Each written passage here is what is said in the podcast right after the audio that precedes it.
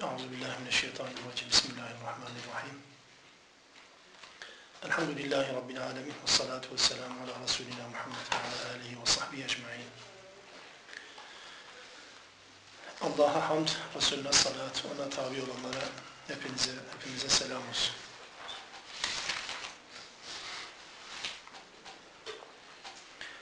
Doksan üçüncü ayette kalmıştık. Yanlış hatırlamıyorsam.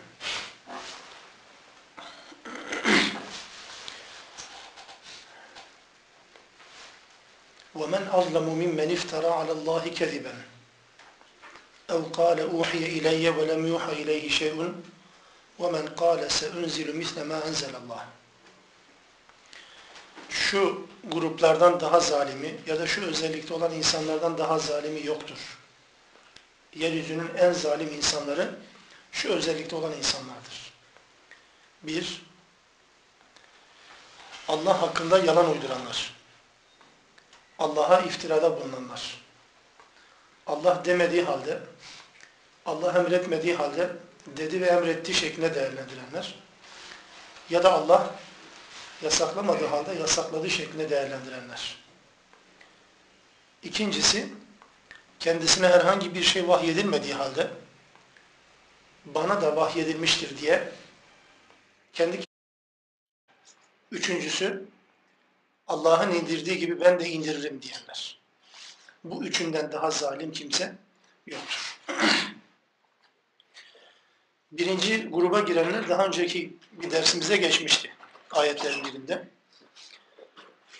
Allah'a yalan iftirada bulunandan daha zalim kimse yoktur şeklinde ayet-i kerime geçmişti daha önce. Bir iki cümleyle izah edip tekrar geçelim. Allah'a iftira atmak sadece çocuk sahibi olmadığı halde Allah'ın çocuğu vardır demek değil. Bunu Hristiyanlar söylüyor. Ya da anası babası vardır ya da çocukları vardır şeklinde söylemek değil. Bununla birlikte belki en kapsamlı iftira, en sıkıntılı iftira, başa bela olan en büyük iftira, yaşadığımız din konusunda, hayatımızı yaşarken, din konusunda Allah'ın emretmediklerini emretti diye düşünmek ya da emretmediklerini emretti diye düşünmektir. Bu iftiradır. Kendi kendimize bir din modeli. Allah ve peygamberin söylemediği şekilde bir Müslümanlık tipi ortaya koymaya çalıştığımızda, bunu destekler türden şeyleri söylediğimizde bu Allah'a iftiranın belki en fazla, en yaygın olan şeklidir. Allah hakkında söylemediğini söyledi demek. Bazen söylemediğini söyledi demek şeklinde de bunu söylüyoruz. Belki birinci grup yani Allah'ın söylemediğini söylediğini söylemedi demek daha çok belki inkarcıların, zalimlerin işi. Yani belki Müslümanlar bunu dışarıda ararlar, kendilerinin dışında ararlar. Söylediğini söylemedi. Allah'ın mesela haram dediğini yok canım haram değil. Allah'ın emrettiğini yani olmasa da olur türünden düşünenler dışımızda belki olabilir diye düşünebiliriz. Ama ikincisi biraz da içimizden. Yani Allah diyelim ki yasaklamadığı halde yasaklayanlar.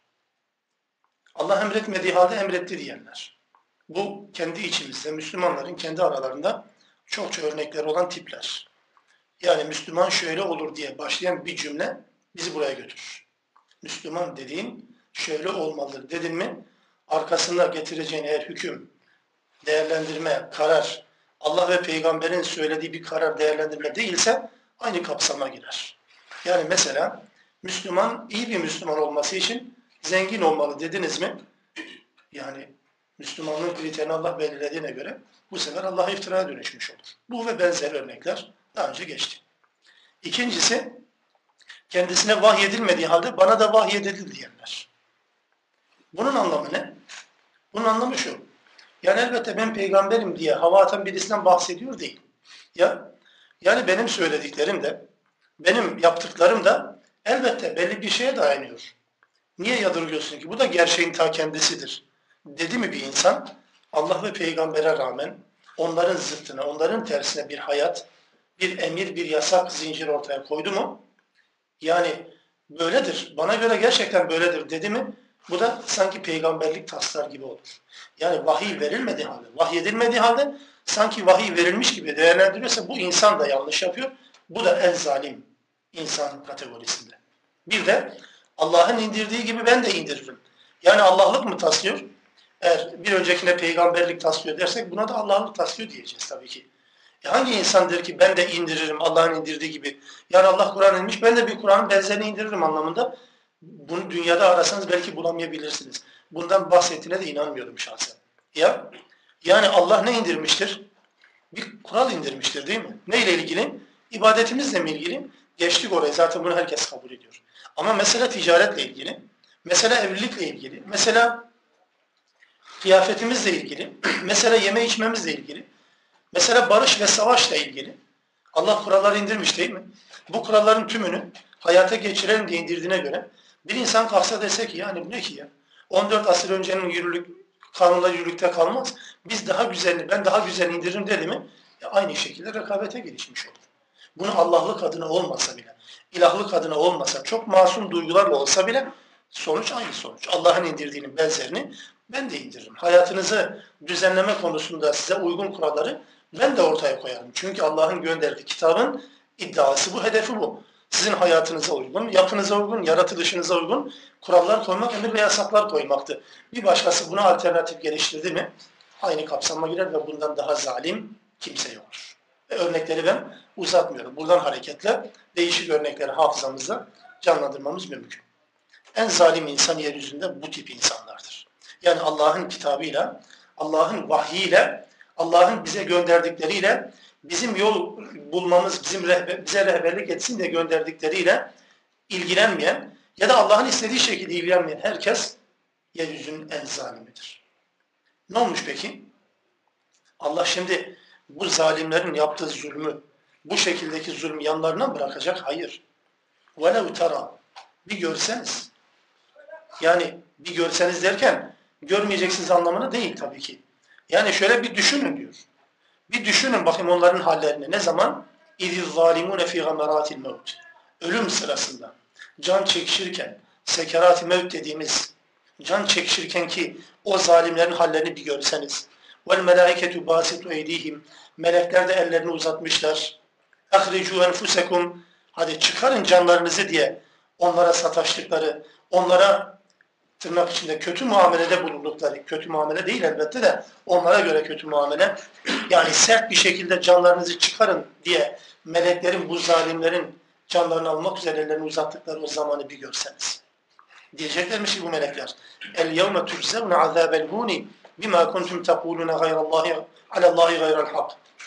Bugün en rezil azap, en alçaltıcı azapla cezalandırılacaksınız. Bunun nedeni de Allah'a hak etmediği şeyleri söylemenizden dolayı.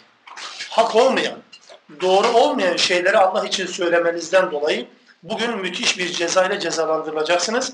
Ve kuntum an ayati testekbirun. Allah'ın ayetlerine karşı kibirlenmenizden dolayı bu cezayı göreceksiniz bugün canlar alınırken. Yani bir görseniz diye Allah bize söylüyor ama ben de belki bir düşünseniz diye çevirdim. Yani nasıl düşüneceğiz ki? Mesela nasıl bunu göreceğiz? Görme imkanımız var mı? Belki kıyamette karşılaşabiliriz. Yani o anlamda görenlerden olmayı dileyelim de görülenlerden olmamaya çalışalım tabii ki. Yani görenlerden olmamızı Allah bize söylüyor. Bir görseniz o zalimleri. Kimmiş onlar? İşte demin yukarıda anlatılanlar. Allah'ın ayetleriyle oynayanlar, inkar etmese bile ben de benzerini yaparım ne olmuş diyenler, bunların canlarını alırken melekler canlarınızı çıkarın diyerek sert muamelede bulunacaklar ve bu azabı tadıyorsunuz. Niçin biliyor musunuz? İki şeyden dolayı. Hak etmediği halde, doğru olmadığı halde Allah'la ilgili yanlış değerlendirmelerinizden. İkincisi de Allah'ın ayetlerine karşı kibirlenmenizden. Kibir, Allah'ın ayetlerine karşı kibirlenmek. Yani bunu belki tam oturtamıyor muyuz bilmiyorum bu şekilde çevirirsek. Şöyle izah etmeye çalışalım. Bir şeye karşı kibirlenmek, illa da büyüklenmek, burunu havaya kaldırmak değil. Dik başlık yapmak falan değil sadece. Bununla birlikte şöyle hani mesela et yemezler var. Ne bir vejeteryan mı diyorsunuz? Şimdi et yemeyen bir insanın yanına şöyle bir tavuk koysanız ne ifade eder onun için? Adam zaten nefret ediyor değil mi? Hiç ilgi alanına girer mi o? Mümkün değil yani. Mümkün değil. Niye adam yani çok sevmez ki? Ya da mesela hani kimi insanlar var. Diyor ki ben işte falan yiyeceği ya da falan meyve veya sebzeyi sevmiyorum. Adamın yanına koysanız o meyveyi, sebzeyi yiyeceği ne ifade eder onun için? Yani bir kazan olsa ne yapar? Adam zaten onun bulunduğu yerde kokusundan nefret ediyor. Nedir o? İlgi göstermiyor değil mi? İşte aynen ayete karşı kibirlenmenin tanımı da bu. Ayet burada duruyor. Hüküm burada duruyor. Bu saydığım alanlarla ilgili. Hayatın bütün alanlarıyla ilgili ayetler, hükümler burada duruyor. İnsanlar çok da fazla umursamıyor. Ha var ha yok gibi yani. Kibirlenmek, ayete karşı, Allah'ın ayetlerine karşı kibirlenmek bu demektir. Ayet için ha var ha yok yani. Fark etmiyor benim için. Dedi mi bir insan, müstahni davrandı mı, ihtiyaç hissetmedi mi, cazibesini, kendisini kapmadı mı, kaplamadı mı kendisini o cazibesi, kendisi çekmedi mi ayet, bu insan müstekbirce davranıyor ayete karşı. Ve ölüm sırasında melekler böylelerin canlarını böyle alacaklarmış. Nasıl yani? Zorla mı? Hazreti Peygamber'in bir hadisinden bunu biraz daha net anlıyoruz. Mümin, Allah'a kulluk yapmış, yaparak vefat etmiş, ölmüş olan ya da ölmek üzere olan bir insanın canı alınırken ne diye tarif ediyor? Yanılmıyorsam tereyağından kıl çıkarır gibi diyor. Yağın içerisinden kıl çeker gibi veya işte ne bileyim ip çeker gibi olur. Ama kafirin ya da zalimin canını alırken kızgın şişi yünün içerisinden çeker gibi olur diyor. Yırtar, parçalar her tarafı dağıtır, yünle beraber çeker çıkar diyor. Ya da bunu başka örnekler de verebilirsiniz çevremizde. Allah Resulü'nün kastettiği nedir? Canın alınırken zorlanması ve kolaylık olarak kolay olarak canın verilmesi. İki örnek veriyor. Mesela bu yüncülerin yanına gittiğiniz zaman görürsünüz torbalarda yün içlerinde böyle dikenler olur. Değişik türden dikenler böyle. O dikenler böyle çektiğiniz zaman yün parçaları birlikte elinize gelir. Yünü temizleme imkanı yoktur. O üzerindeki yünden vazgeçerseniz bu dikenden kurtulayım dersiniz ya. Aynen sanki zalimlerin canları böyle anlar. Peki Allah velev tara dedi. Yani keşke bir görseniz derken. Yani görme imkanımız yok bu dünyada. Ama Allah dedi ya, Allah bana haber verdi ya, ben biliyorum ki her zalim bu şekilde ölür. Çünkü biz hep başkasının ölümünü izliyoruz. Hiç kimse kendi ölümünü yaşamıyor ki dünyada. Ölürken ancak yaşıyor, da gidiyor zaten. Gelip anlatma imkanı yok ki bize. Herkes kendisi ölürken böyle ölecek, zalim olarak. Müslüman, e, Müslümanca yaşamış bir insan, ölüm zaten rahat olacak, fark etmeyecek ki. Yani mesela düşünün ki paramparça olmuş bir Müslüman düşünün. Allah için yani ne yazar ki bize göre biz acıyoruz hayatına. Ama peygamber nasıl haber veriyor? Diyor ki ya Rabbi beni tekrar dünyaya gönder, tekrar böyle olayım gene. Onun penceresinden farklı bir bakış. Biz acıyoruz sadece. Müslüman o şekilde bile ruhunu teslim ederken gayet güzel bir şekilde teslim ediyor. Evet. Yani bu şekilde Müslümanlar en zor şartlarda öldüğü zannedilen, dışarıdan, hayatta olanlar tarafından öyle zannedilen bir Müslüman bile canını verirken rahat verecek. Çünkü çünkü zaten Müslümanca yaşamış. Zaten ölüme inanmış. Zaten bir gün öleceğini biliyor. Öyle veya bu şekilde fark etmeyecek ki asıl olan Allah'ın yanındaki hayattır diye düşünmüş. Canını almaya gelirken melekleri hoş geldin, safa geldinle karşılar. Her Müslüman, ölen her Müslüman için canını teslim ederkenki tavrı budur. Onun için yani ölen insanların tepkilerinden hareketle ya bu adam çok güzel öldü, çok hazin öldü diyerek değerlendirme imkanımız yok. Yani mesela adam diyelim ki en zalim, en zalim adam yoğun bakımda, komada. Mesela işte bir tane duruyor Yahudi. İki yıldır mesela komada. Bu adam nasıl öldü? Ya çok rahat bir şekilde hiç hissetmedi değil. Gidin şimdi yani onun yerinde kimse olmak istemez de yani onu görseniz diyor ya Allah bir görseniz nasıl canların alındığını Allah haber veriyor tabii ki. Hani mesela biz küçükken doğduğumuzun ilk ayı 3-5 ayı devam ederken yaptıklarımız, jest mimiklerimiz, hareketlerimizi annemiz babamıza anlatırken hadi canım anne sen de atıyorsun deme imkanımız var mı? Aynı bunun gibi. Yani annemizin bize söylediği, babamızın bize söylediklerini biz kabul ediyoruz da Allah'ın sahip olduğu ölüm, canı alma olayını nasıl Allah dedi diye biz reddedeceğiz ki? Yani ben görmedim ki deme imkanımız yok. Zaten neyi gördük ki kabul ettiklerimizi? O anlamda böyle bir zalimin ölüm manzarasını Allah gözler önüne seriyor. Tabi bir de üstüne üstlük yani hani mesela bir adama suç ceza veriyorsunuz da bir de suçun yüzüne vuruyorsunuz. Alın sana, alın sana bir de hakaret ediyorsunuz ya. Öyle bir manzara gibi bu insanın canlı alınırken melekler ellerini uzatmış böyle canlarını çıkaracaklar, alacaklar. Meleklerin ellerine takılmayalım. Allah'ın da eli vardır. Hem de Allah'ın iki eli vardır. Adem'i yarattığım, iki elimle yarattığım diyor. Meleklerin elleri vardır. Yani kanatları vardı. Hani ele mi dönüştü burada? Yani kanat deyince siz ne kanat anlayacaksınız ki? El deyince farklı bir el anlayasınız. Mesela yani melekler Fatır suresi ilk ayetlerine bakın. Melekler ikişer, üçer, dörder kanatlı melekler. Yani nasıl kanat? Uçak kanadı mıydı? Leylek miydi? Başka bir kanat mıydı? E, tespit edemezsin. Peki el deyince anlayacak mısınız? Yani biz kendi elimizi biliriz. Başka el bilmiyoruz ki zaten. Beş parmak, kan, damar, kas falan ondan oluşuyor. E, öyle de değil, öyle de değil. Allah için aynı şey. Yani burada anlayalım diye. El niye uzatılır? Hani mesela şöyle hayal edelim ya. Bir adamın bir başka adamın göğsüne böyle yumruk vurup hani güçlü diyelim ki bazen hani filmlerden mi olur onu canlandırırlar. Şöyle vurur adamın ciğerini çıkarır, söker falan ya. Ona benzer işte. Sanki öyle bir manzarayı canlandırıyor. Zalimin can alış manzarası. Böyle bir ölüm manzarası. Allah seyredenlerden etsin bizleri. Seyredilenlerden, görülenlerden değil. وَلَقَدْ جِئْتُمُونَ فُرَادًا Hepiniz, her biriniz bize, bana diyor Allah, tek tek geleceksiniz. Kema halaknakum evvele merre. Sizi ilk defa yarattığım gibi tek başınıza geleceksiniz. Ve teraktum ma havvelnakum ala zuhurikum. Size nimet olarak verdiklerimi de size bahşettiğim nimetlerimi de arkanızda bırakarak yalnız başıma, yalnız başınıza tek tek geleceksiniz. Yani efendim hani gruplar halinde gideceğimiz de söyleniyor başka yerlerde. Gruplar halinde gelse de insanlar Allah'ın huzuruna tek tek gidecektir. Buradaki tek tek tek maksat. Yani ilk doğduğunuz gün gibi nasıl tektiniz, nasıl yalnızdınız değil mi? Başkasının yardım olmadan yaşayamazdınız, başkasının yardım olmadan giyinemezdiniz. Üzerinize elbiseniz yoktu, gücünüz yoktu, zihniniz boştu, mideniz boştu, hiçbir şeyiniz yoktu. İlk yaratıldığınız gibi aynı o şekilde huzurumuza getirileceksiniz. Bunu böyle bilin. Yanınızda hiçbir yardımcınız da olmayacak. Yani baba peygambermiş. Hiç umursamıyor Allah. Hiç de önemli değil. Yok efendim peygamber oğluymuş. O da hiç önemli değil ki. Ya da peygamberin kardeşiymiş. Ya da kızıymış, anasıymış, bacısıymış. Hiç mi hiç önemli değil. Peygamber bunu ta ilk başlarda kızı Fatıma'ya söylüyor. Halası Safiye'ye söylüyor. Amcası Ebu Talib'e söylüyor. Amcalarına söylüyor. Çocuklarına söylüyor. İbrahim de babasına söylüyordu. Bir önceki dersimizde okumuştuk. Hatta babası İbrahim'in yanında cehenneme atılırken İbrahim mahzun da olur gibi bir tavır ortaya koyacak. Babalık yani evlatlık şefkati belki bu anlamda onu bu şekle sokacak ama yapacak hiçbir şeysi yok. Kimsenin kimse bu anlamda faydası yok. İlk yaratıldığınız gün gibi tekrar huzurumuza geleceksiniz.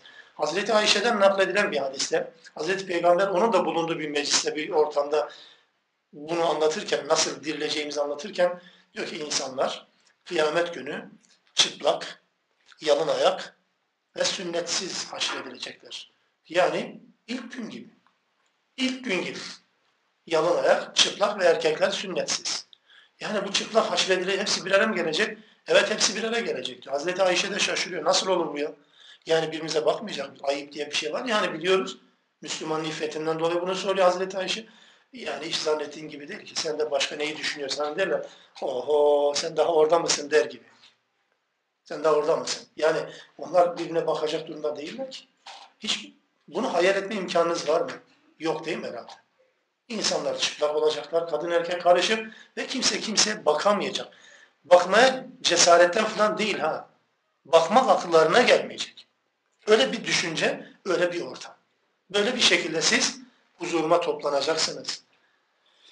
Ve bütün size verdiğim nimetler de arkanızda kalacak. وَمَا نَرَى مَعَكُمْ شُفَعَاكُمُ الَّذ۪ينَ زَعَمْتُمْ اَنَّهُمْ ف۪يكُمْ شُرَاكَ Hani dünyada bir takım şefaatçiler bekliyordunuz ya. Aracılık yapacağına ümit ettiğiniz, ortak tuttuğunuz, Allah'a eşdeğer tuttuğunuz, o da güçlü, o da rızık veriyor, o da biliyor, o da şöyle, o da böyle diye Allah'a ait olması gereken sıfatları kendisine verdiğiniz bir takım varlıklar var diye. Hani nerede onlar? Hani beraberdiniz? Hani geceniz gündüzünüz beraberdi? Hani işlerinizi beraber çözüyordunuz? Hani nerede bunlar bugün yok yanınızda? لَقَدْ تَقَطَّعَ بَيْنَكُمْ Aranızdaki ilişki bitti mi? Kesildi değil mi? وَضَلَّ عَنْكُمْ مَا كُنْتُمْ تَزْعُمُونَ İddia ettiğiniz, zannettiğiniz o bütün yardımcı, sözde yardımcılarınız, sözde aracılarınız hepsi sizi yalnız bıraktı ve kaybolup gittiler bak gördüğünüz gibi. Evet yani insanlar bazen dünyadayken yanında görmek istediği, ahirette de görmek istediği kimileri vardır. Hatta bazen insanlar kendi amelleriyle değil de başkalarının yaptıklarıyla Allah'ın huzurunda kurtulacağını zannederler. Aptallık ve saflıktan başka bir şey değil tabii ki. Yani işte bize de bir faydan dokunur herhalde. Biz de senin peşine takılır geliriz herhalde diye birileri birilerini kandırır mı? Ya da kandırılmaya razı olur mu birileri? Kandıran da kandırılan da aynı suçtadır zaten. Fark etmiyor ki. Yani bu anlamda Allah yarın kıyamet gününde no hayırdır yanınızda kimse yok. Bizi kurtaracak dedikleriniz cehenneme gitmişse ne yapacaksınız ki? Olur mu? Yani dünyada Müslümanca peşine takılan insanlar da cehenneme girer mi? Ya Allah'a sığınırız da bu gerçeğin ta kendisi. Mesela Hazreti Peygamber böyle bir manzara anlatırken diyor ki insanların bir kısmı bakacaklar. Bakacaklar. Şöyle biz dönme dolap mı diyoruz? Ne diyoruz? Antep lehçesinde devlük derler. Böyle buğda esken öğütülür. At falan bağlarlar, dönerler şöyle. Değirmen taşı. Değirmen taşı mı diyorsun? Neyse işte. Türkçeyi sonradan öğrenince bazı şeyleri çıkaramıyoruz. Yani. Dönüyor dönüyor dolaşıyor böyle. Bunun gibi diyor Hazreti Peygamber. Adam bağırsaklarıyla, midesiyle dolaşıyor etrafında. Kendisine din anlattığı insanlar yanına geliyor. Hayırdır üstad, hoca, efendi ne olur ya? Ne oluyor senin ne bu halin? Niye buradasın? Yani sen burada olmaman gerekiyor. Hani bize din anlatıyordun, bize doğruları anlatıyordun. Burada ne işin var dediği zaman ne diyor ben size anlatıyordum da kendim yapmıyordum diyor. Sadece size anlatmak için anlatıyordum. Kimi böyle insanlar olur mu? Hatta mesela Müddessir suresine benzer bir örneği var. Mücrimlere soruyorlarmış cennete girenler. Ma selekekum fi sakar. Hayırdır niye cehennemdesiniz? Niye cehennemdesiniz ya? Niye sorulur bu? Müslüman tanıdığı bir zalimin cehennemde olmasına şaşırır mı hiç? Şaşırmaz değil mi? Niye soruyor cehennemdeki insana? Ne oluyor? Hayırdır? Niye buradasınız? Sizi buraya sokan nedir? Diyor ki lem nekum.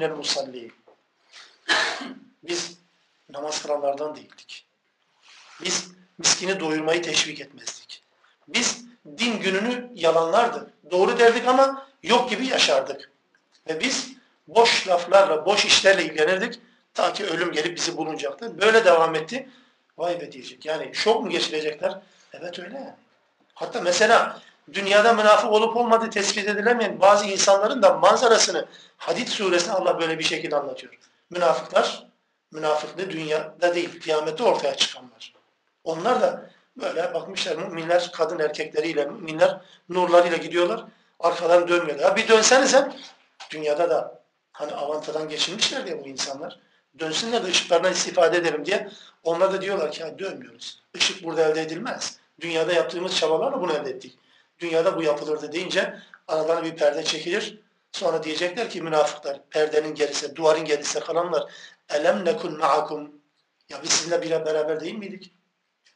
Biz sizinle birlikte değil miydik dünyada? Aynı mescidi, aynı camiyi, aynı derneği, aynı vakfı, aynı cemaati, aynı işleri, aynı çarşıyı, pazarı beraber kullanıyorduk. Hepimiz de Müslümanca geçiniyor. Cumalarda, camilerde bazen beraberdik. Ne oldu? Hayırdır? Müslümanlar diyecek ki cennetin öbür tarafındakiler, berde cehennemdekiler kalmışlar münafıklar. Evet öyleydi diyor. Beraberdik ama beraberdik fakat siz bir türlü kalbiniz mutmain olmadı. Hep şüphe içerisinde kaldınız. Hep durup beklediniz. Acaba ne olacak dediniz. Hele dur bakalım biraz daha bekleyelim dediniz. Ta ki ölüm gelinceye kadar ve dünya ile sizi dünya, oya, dünya ile oyalandınız ve şeytan sizi Allah'la aldattı diyor. O müminler münafık olarak tespit edilenler. Yani bu ve benzeri manzaralardan hareketle evet yani kıyamet gününde peşine düştüklerimiz, peşine düştükleriniz, bu toplumun kurtarıcı diye peşine düştükleri, kendisi yapmadığı halde, bir şeyler yapmadığı halde birilerinin yaptıklarıyla kendisinin kurtulacağını zannedenler sakın böyle olmasınlar. Bu bir haberdir. Tek başına herkes kendi hesabını verecek. Hiç kimse bir başkasının hesabını görmeyecek. Ma'ariç suresinde ve Abese suresinde iki farklı boyutuyla açıklanır. Birinde insanlar en yakınlarından kaçarlardır Abese suresinde. En yakınlarından. Yani insan niye yakından kaçsın ya? En yakın hissettiğiniz kimse ondan kaçıyorsunuz. Tenzih ederim sizi. İnsanlar ondan kaçırmış. Ya da Ma'ariç'te insanlar en yakınlarını satacaklar. Anne, baba, kardeş, eş vesaire, oğul, kız. Yani bu gitsin benim yerime cehenneme ben kalayım, gitmeyeyim anlamında. Niye böyle? Herkes kendi hesabını verecek de onun için. Evet, yaratıldığınız gün gibi. İlk başta nasıl idiyseniz, tektiniz, yalnızdınız, hiçbir şeyiniz yok diye o şekilde geleceksiniz ve bütün ortaklarınızı, iddia ettiklerinizi hep beraber bırakıp geleceksiniz. Hiç kimse sizin yardımcınız olmayacak. Bir şey daha ilave edeyim buraya. Size nimet olarak verdiklerimizle birlikte hani bırakır gelirsiniz dediği şeylerden birisi nedir? Bir şeyler beklediğiniz, kendisinden yardım umduğunuz, aracılık yapar dediğiniz, sizi cennete götürür zannettiğiniz, öyle diyelim, sizi cennete götürür zannettiğiniz bir takım şeyleri, kimseleri, olayları neyse işte, canlı ya da cansız, cennete götüreceğiniz zannettiğiniz şeylerin tümü de yalnızlığı olmayacak. Az önce bir şey söyledim ya. Yani Müslüman şöyle olur diye başladınız ya hani onların tüm orada kalıyor. Müslüman şöyle olur diye başladınız, onun yerine koyduğunuz Allah'ın razı olmadığı neyse onu buraya bu cümlenin içerisine yerleştirin. Mesela kimi Müslümanlar görürsünüz. Kardeşim Müslüman hep memur olmamalı. Biraz da amir olmalı. Koltuk sahibi olmalı. Halife eleman olmalı. Yetişmeli. Amir olmalı. Bürokrat olmalı. Şu olmalı, bu olmalı. Olmalı, doğru. Olmalı. Olmalı da cehenneme götürecek şekilde olmalıysa o zaman olmadı ki bu. Yani bu anlamda Müslümanlığı koltuğa, Müslümanlığı paraya, Müslümanlığı hatta bazen kadına, yani güzel bir kadın, iyi bir kadın evlenirsem iyi Müslümanım, cennete giderim diye düşünen insanlar, Müslümanlığını buna erteleyen insanlar da aynı kapsamdadır. Hani ne o yanınızda o yok onlar? Hani iyi Müslüman yapıyordu bunlar seni? Hani iyi para sahibi olunca, hani kimi söylüyor öyle. Mesela ya cebinde para olmadı insan ibadetten de zevk alamaz falan diyorlar kimileri. Öyle diyorlar. Yani kasan dolu olacak. Rahat edeceksin ki kafan takılı kalmayacak. O zaman iyi ibadet eder. Öyle mi? Allah diyor ki onlar da yalnız olmayacak. Hani iyi Müslüman olacaktınız. Hani para olduğu zaman iyi Müslüman olacaktınız. Var mı böyle bir örnek ki? Bunu erteleyip de iyi Müslüman olan ben görmedim. İyi Müslümansa buna da sahip olur gene Müslüman olur ayrı. Ama Müslümanlığını buna tahvil edenlerin iyi Müslüman olduklarına dair bir örnek yok. Olmaz yani. Bütün bunları bırakırsınız ve aranızdaki bir ilişkiler biter. Müslümanlığınızı tahvil ettiğiniz koltuğunuz mu, makamınız mı, eşiniz mi, çocuğunuz mu, şu bu mu, bu mu? İstediğiniz bütün imkanlara mı sahip oldunuz? Hepsi biter. Yalnız başına Allah'ın huzurunda hesap vereceksiniz. İnna Allaha falikul habbi ve neva. Allah şimdi kendisini bir kez daha tanıtıyor. Yaklaşık bir sayfa boyunca 95'ten 101. ayete kadar Allah kendisini tanıtacak. Ben sadece 3 ayet okuyayım, yarıda bırakıp diğerini bir sonraki derste devam ettirmeye çalışacağım. Allah kendisini tanıtıyor. İnna Allaha falikul habbi ve neva. Şimdi Allah kendisine kulluğa çağırdı ya. Bırakın başkalarıyla birlikte olmayı. Allah'ı doğru tanıyın. Allah'ı Allah'ın Kur'an'da kendisini tanıttığı şekilde tanıyın. Böyle dedi. Bütün konu buydu zaten. 94 ayetine bu anlatıldı. Nasıl kul olacağımızı, daha doğrusu neye kime kulluk yapacağımızı ve nasıl bir Rab olduğunu kendisinin anlattı bize. İşte Allah böyle bir Allah olarak kendisi bize daveti yine çıkarmaya devam ediyor. İnna Allaha falikul habbi ve neva. Kesinlikle ve şüphesiz Allah taneyi, tohumu ortaya çıkarandır. Yuhricul hayye minel meyyit ve muhricul meyyiti minel hayy. O Allah ki ölüden diriyi çıkarır, diriden de ölüyü çıkarandır. Zalikumullah. İşte Allah bu Allah'tır. Allah bu Allah'tır. Fe enna tu'fekun. Nasıl da döndürülüyorsunuz bu Allah'tan? Oysa sizin ilah diye peşine düştüklerinizin böyle bir gücü yok. Ölüden diri, diriden ölüyü çıkarma güçleri yok. Tohumu yarma güçleri yok. Allah'ın toprağı, Allah'ın oksijeni, Allah'ın yağmuru olmasa hiçbirisi işe, işe yaramayacak. Ve bütün bunları yapan Allah'tır. Evet bütün bunları yapan Allah'tır. Böyle bir Allah kendisine kulluğa çağırıyor. Tohumu ve taneyi yaran ortaya çıkarır. Yani Allah bu kadar şey tenezzül eder mi? Bir önceki derslerde geçmişti değil mi? Ağaçtan yaprağın düşmesine de Allah karışır mıydı? Değil mi? Karışıyordu. Ağaçtan yaprak düşme. Yani kaçıncı sıraya gelir? Önem sırasına sokarsanız bunları. Ağaçtan yaprak düşmesi. Ne kadar basit bir şey. Ama o bile Allah'ın ezeli ilmindedir. Allah'ın bilgisi dahilindedir. Hiçbir şey Allahsız, Allah'ın bilgisi dışında değil. Bu da böyle. Ölüyü diriden, diri ölüden çıkarır. Yani bildiğimiz anlamda ölü ve diri meselesini söyleyebiliriz. Bildiğimiz anlamda. Allah diriden ölüyü, ölüden diriyi çıkarır. Mesela atıyorum, ben kendimi saymasam, yani herhalde yaş aşağı yukarı desem ki 30 sene önce hanginiz vardınız? Herhalde hiç kimse yoktur. Yani neredeydiniz? Yoktunuz ya. Bir damla su mu? o suyun içerisinde bilmem binlerce siferinden bir tanesini elektron mikroskobuyla büyüttünüz de büyüttünüz. Ne çıktı ortaya? Kafa, gövde, ruh var mıydı? Hiçbir şey yoktu ki zaten. Yoktunuz Allah yarattı. Fahyakum. Sonra tekrar öldürecek, tekrar diriltecek. Yani diriden ölüyü, ölüden diri bu şekilde çıkarır. Ya da mesela farklı bir anlamda, mecazi anlamda da Allah Resulü'nün kullandığını biliyoruz bu tip ayetleri. Ölüden diri, diriden ölü. Yani ölmüş olan bir toplumdan diri bir toplum çıkarır mı? Hem de nasıl? Yani Mekke'nin vahşi toplumundan medeni bir toplum çıkardığı gibi. Eşkıyayken değil mi? Evliya yani şimdi toplumun tabiriyle evliya olarak çıktı yani toplum. Mekke toplumu. Böyle bir duruma, böyle bir duruma getirdi. Ya da bazen zındık mı zındık, kafir mi kafir, putperest mi putperest bir babadan bir Müslüman evlat çıkar mı? Yani Azer'den İbrahim gibi çıkar mı? E tersi de mümkün mü? Nuh'tan da oğlu çıktığı gibi. Olmaz mı? E olur tabii. Yani ölüden diri, diriden ölü bu anlamda değerlendirmek mümkün. Tabii yumurtadan mı tavuk çıkar, tavuk mu yumurtadan çıkar hesabında da yine aynı kapsama geliyor. Yani hangisi hangisinden çıktı ama ben ilgilenmeyeceğim de ilgileneceğim bir nokta var burada. Yani o ondan çıktı da ondan çıktı da bunu çıkaranın kim olduğu hiç vurgulanmıyor değil mi? Zaten bizim okuduğumuz bilgilerde öğrenim gördüğümüz derslerin hangisinde Allah var ki? Mesela tarihinizde hiç Allah var mı? Mesela edebiyatta ne kadar Allah var? Belki Müslümanların edebiyatında. Yok ki zaten. Sosyolojide zaten Tanrı yok. Yani tarihte olmadıktan sonra gerisine zaten olmaz ki. Burada da niye Allah olsun ki yumurta mı tavuktan çıktı, tavuk mu yumurtadan çıktı? Allah nerede? Çıktı deniyor. Kim çıkardı? E çıkaran Allah'tır. Yani burada Allah vurgusu önemli. Kastedilen de budur. Sonra Falikul İsbah, sabahı ortaya çıkarandır. Falik, or felak kelimesinden Kur'an-ı Rabbil Felak, felakın Rabbine, sabahın Rabbine, ortaya çıkanın Rabbine anlamına hatırlamaya çalışalım. Sabahı ortaya çıkarandır Allah. Ve cealen leyle sekenen, geceyi sizin için sükunet yapandır. Sekinet zamanı, huzur, dinginlik zamanı yapandır.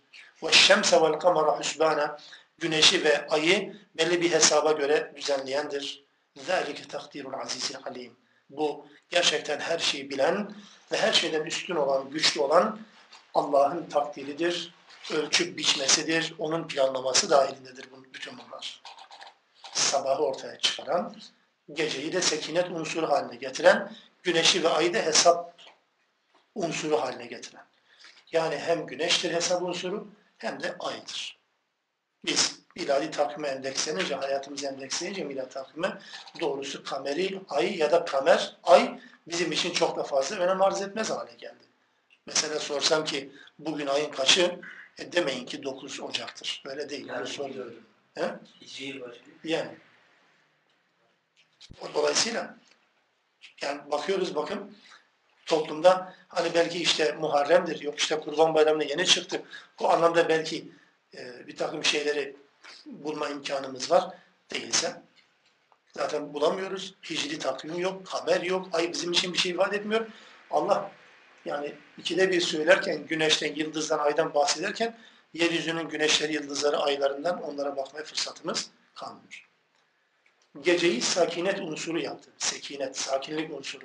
Yani gündüzde sekin, sakin, sekinet olmaz mı gündüzde de? Sekinet ne? Sekinet sakin olmak. Aslında şöyle ifade edelim.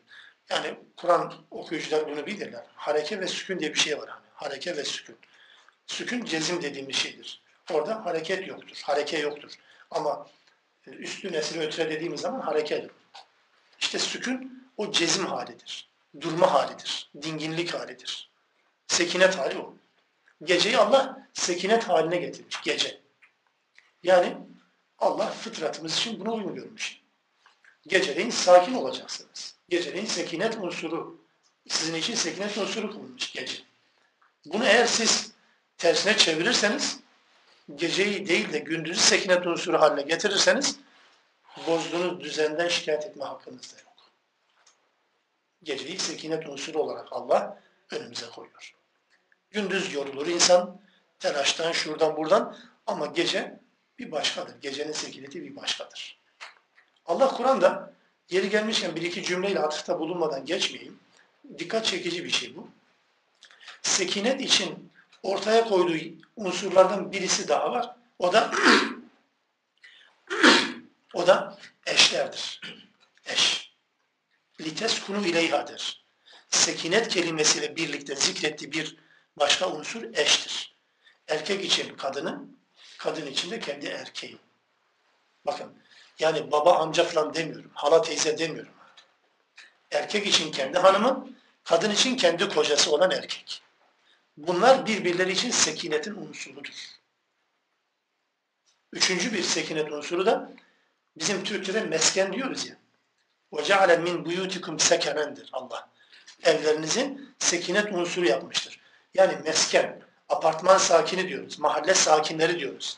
Sakin yani orada oturanlar anlamında kullanılıyor da kelimenin kök anlamı o sakin.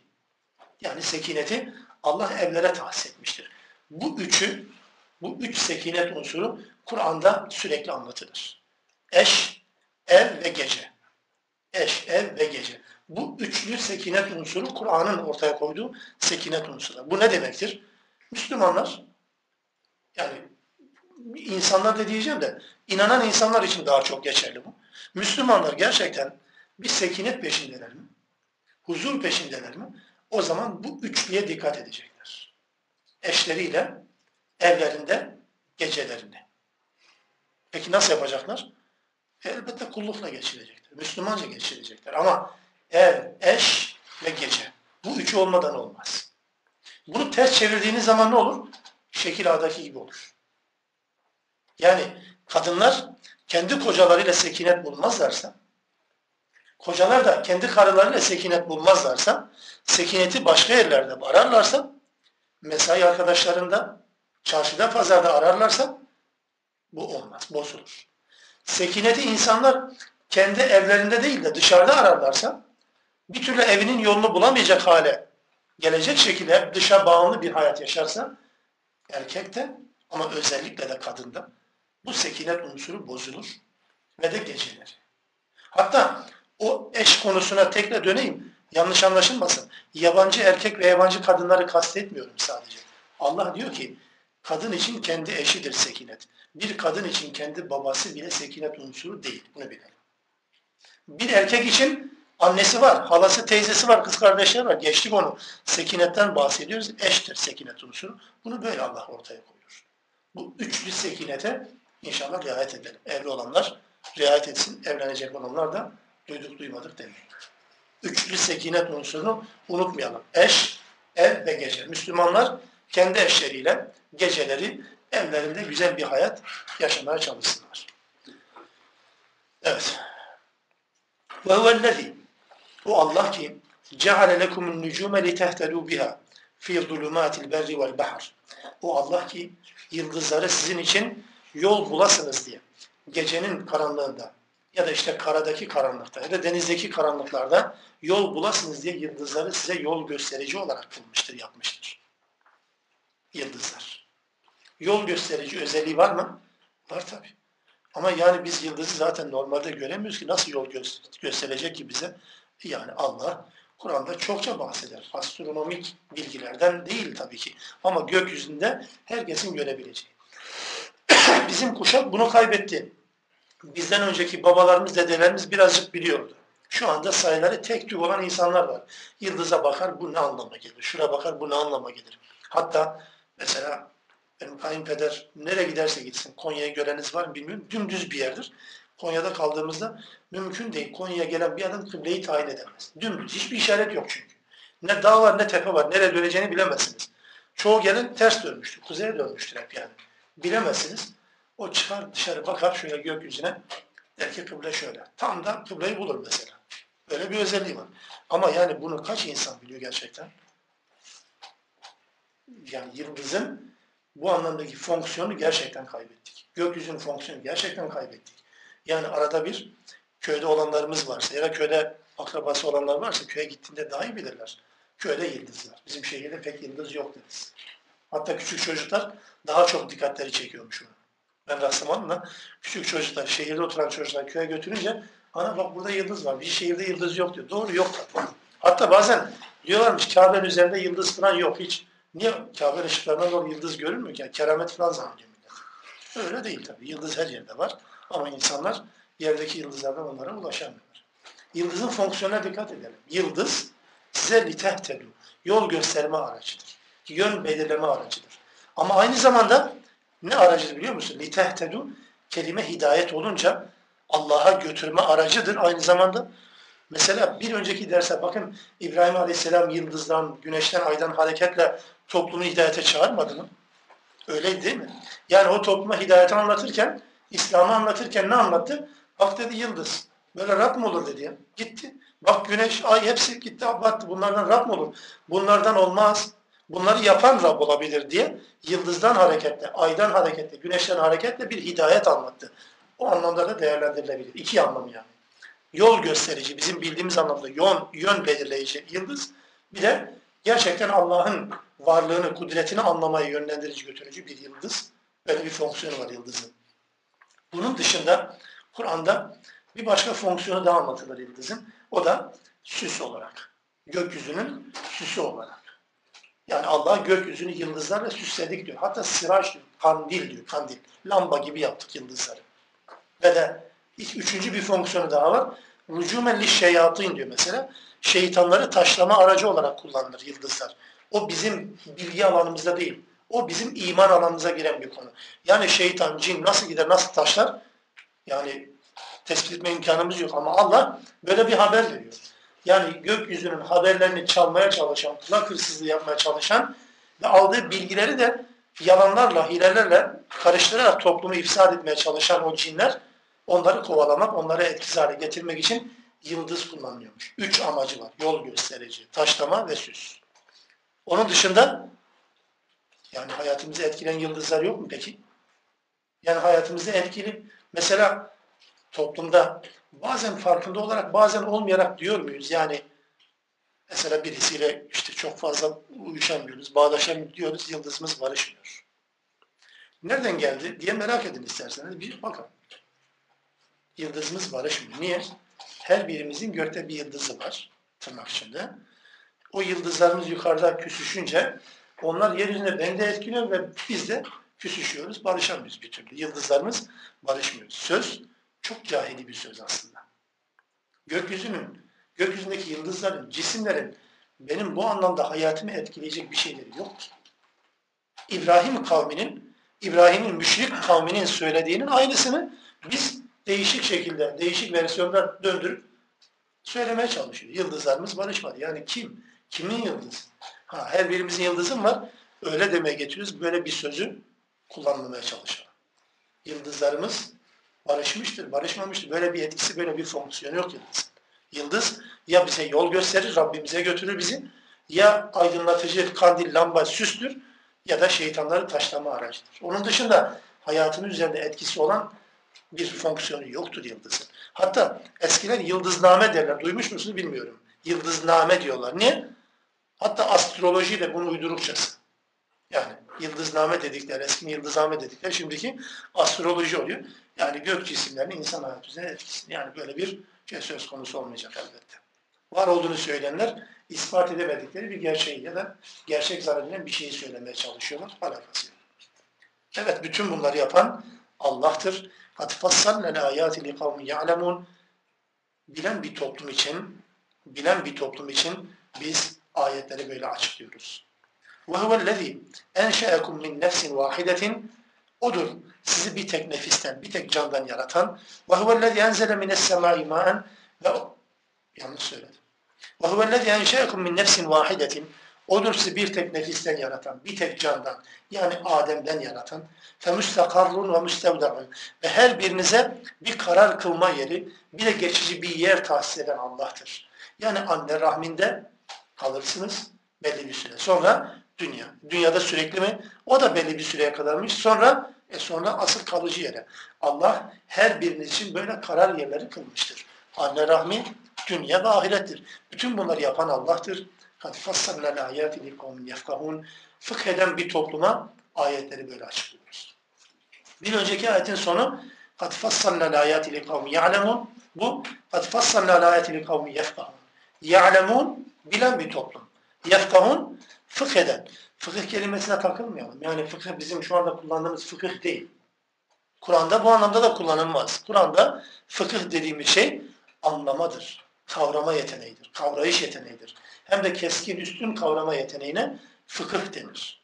Hatta İmam-ı Azam tabiindendir. Sahabe dönemine yetişmiştir. Peygamberden zannedersem 150 yıl sonra vefat etmiştir. Yani o 100 yıl sonra falan yaşamış. 150, Hicri 150'de vefat ediyor. Onun yaptığı bir tarif var. O erken döneme yakınlığı itibariyle tarif önemli. O dönemde fıkıh ne anlaşılmış biliyor musunuz? O dönemde fıkhın tarifi neymiş?